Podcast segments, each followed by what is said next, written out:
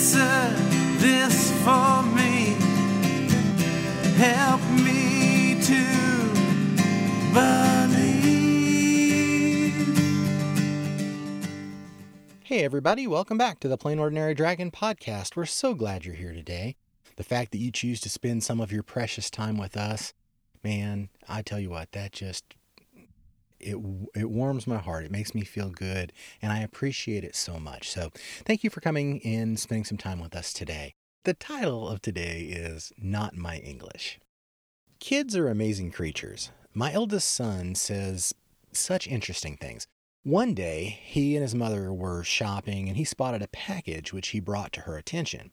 He pointed out the writing on the package and said, That's Japanese. Now, he was right.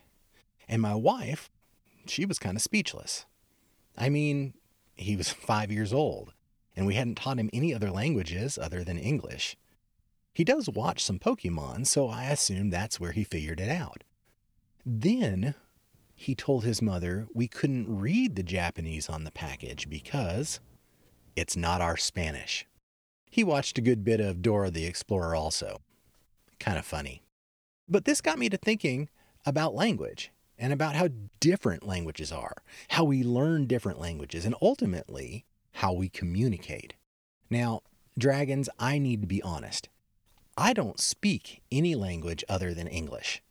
I took uh, a class in Russian for a few weeks and learned how to say hello.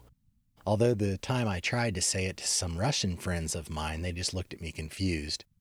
I also learned some Spanish for a trip to Mexico. But these were just phrases that were important, like, where is the bathroom? Super important. And I don't speak Spanish. It was the trip to Mexico which is most memorable, especially when I think about language and communication. I was part of an acting group who were doing street performances. After one of the performances, a young woman came up to me and started talking. This was my chance to use the Spanish I had learned. I looked at her and I said, No habla español. She didn't seem to care. She just looked at me and kept talking well, maybe I said it wrong. I, you know, I had that experience in my Russian. So I repeated, no hablo español, but to no avail. As she paused, she looked a bit confused and she just kept talking to me. This went on for a bit. I was looking around for an interpreter for some help. Really, it's a wonder she didn't give up trying to talk to me, but she was intent to communicate with me. Then, after enough time had passed, that I'm embarrassed to even think about, I heard something come out of her mouth that sounded familiar.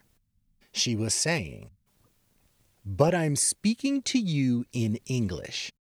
What? Sure enough, she was speaking English. And not broken English either. She was speaking really perfect English, maybe even better than I do.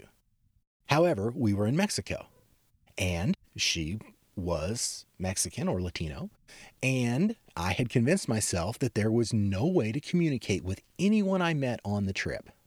I heard Spanish when she spoke. I didn't hear English. I heard Spanish until I broke my preconceived perspective. When I did, I was able to listen to what she had to say.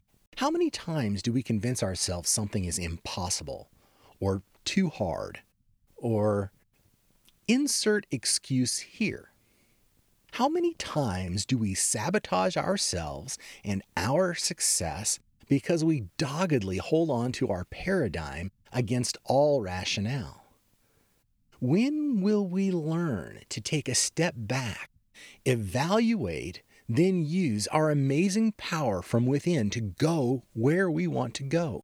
to do what we want to do, to accomplish what we want to accomplish. Don't cheat yourself by insisting, that's not my English, when it can be, if you choose it.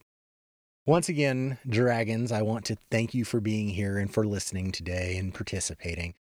As always, you might be plain and you might be ordinary, but you're a dragon, and we can't wait to hear your voice in this world that so badly needs it.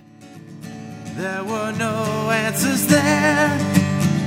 Where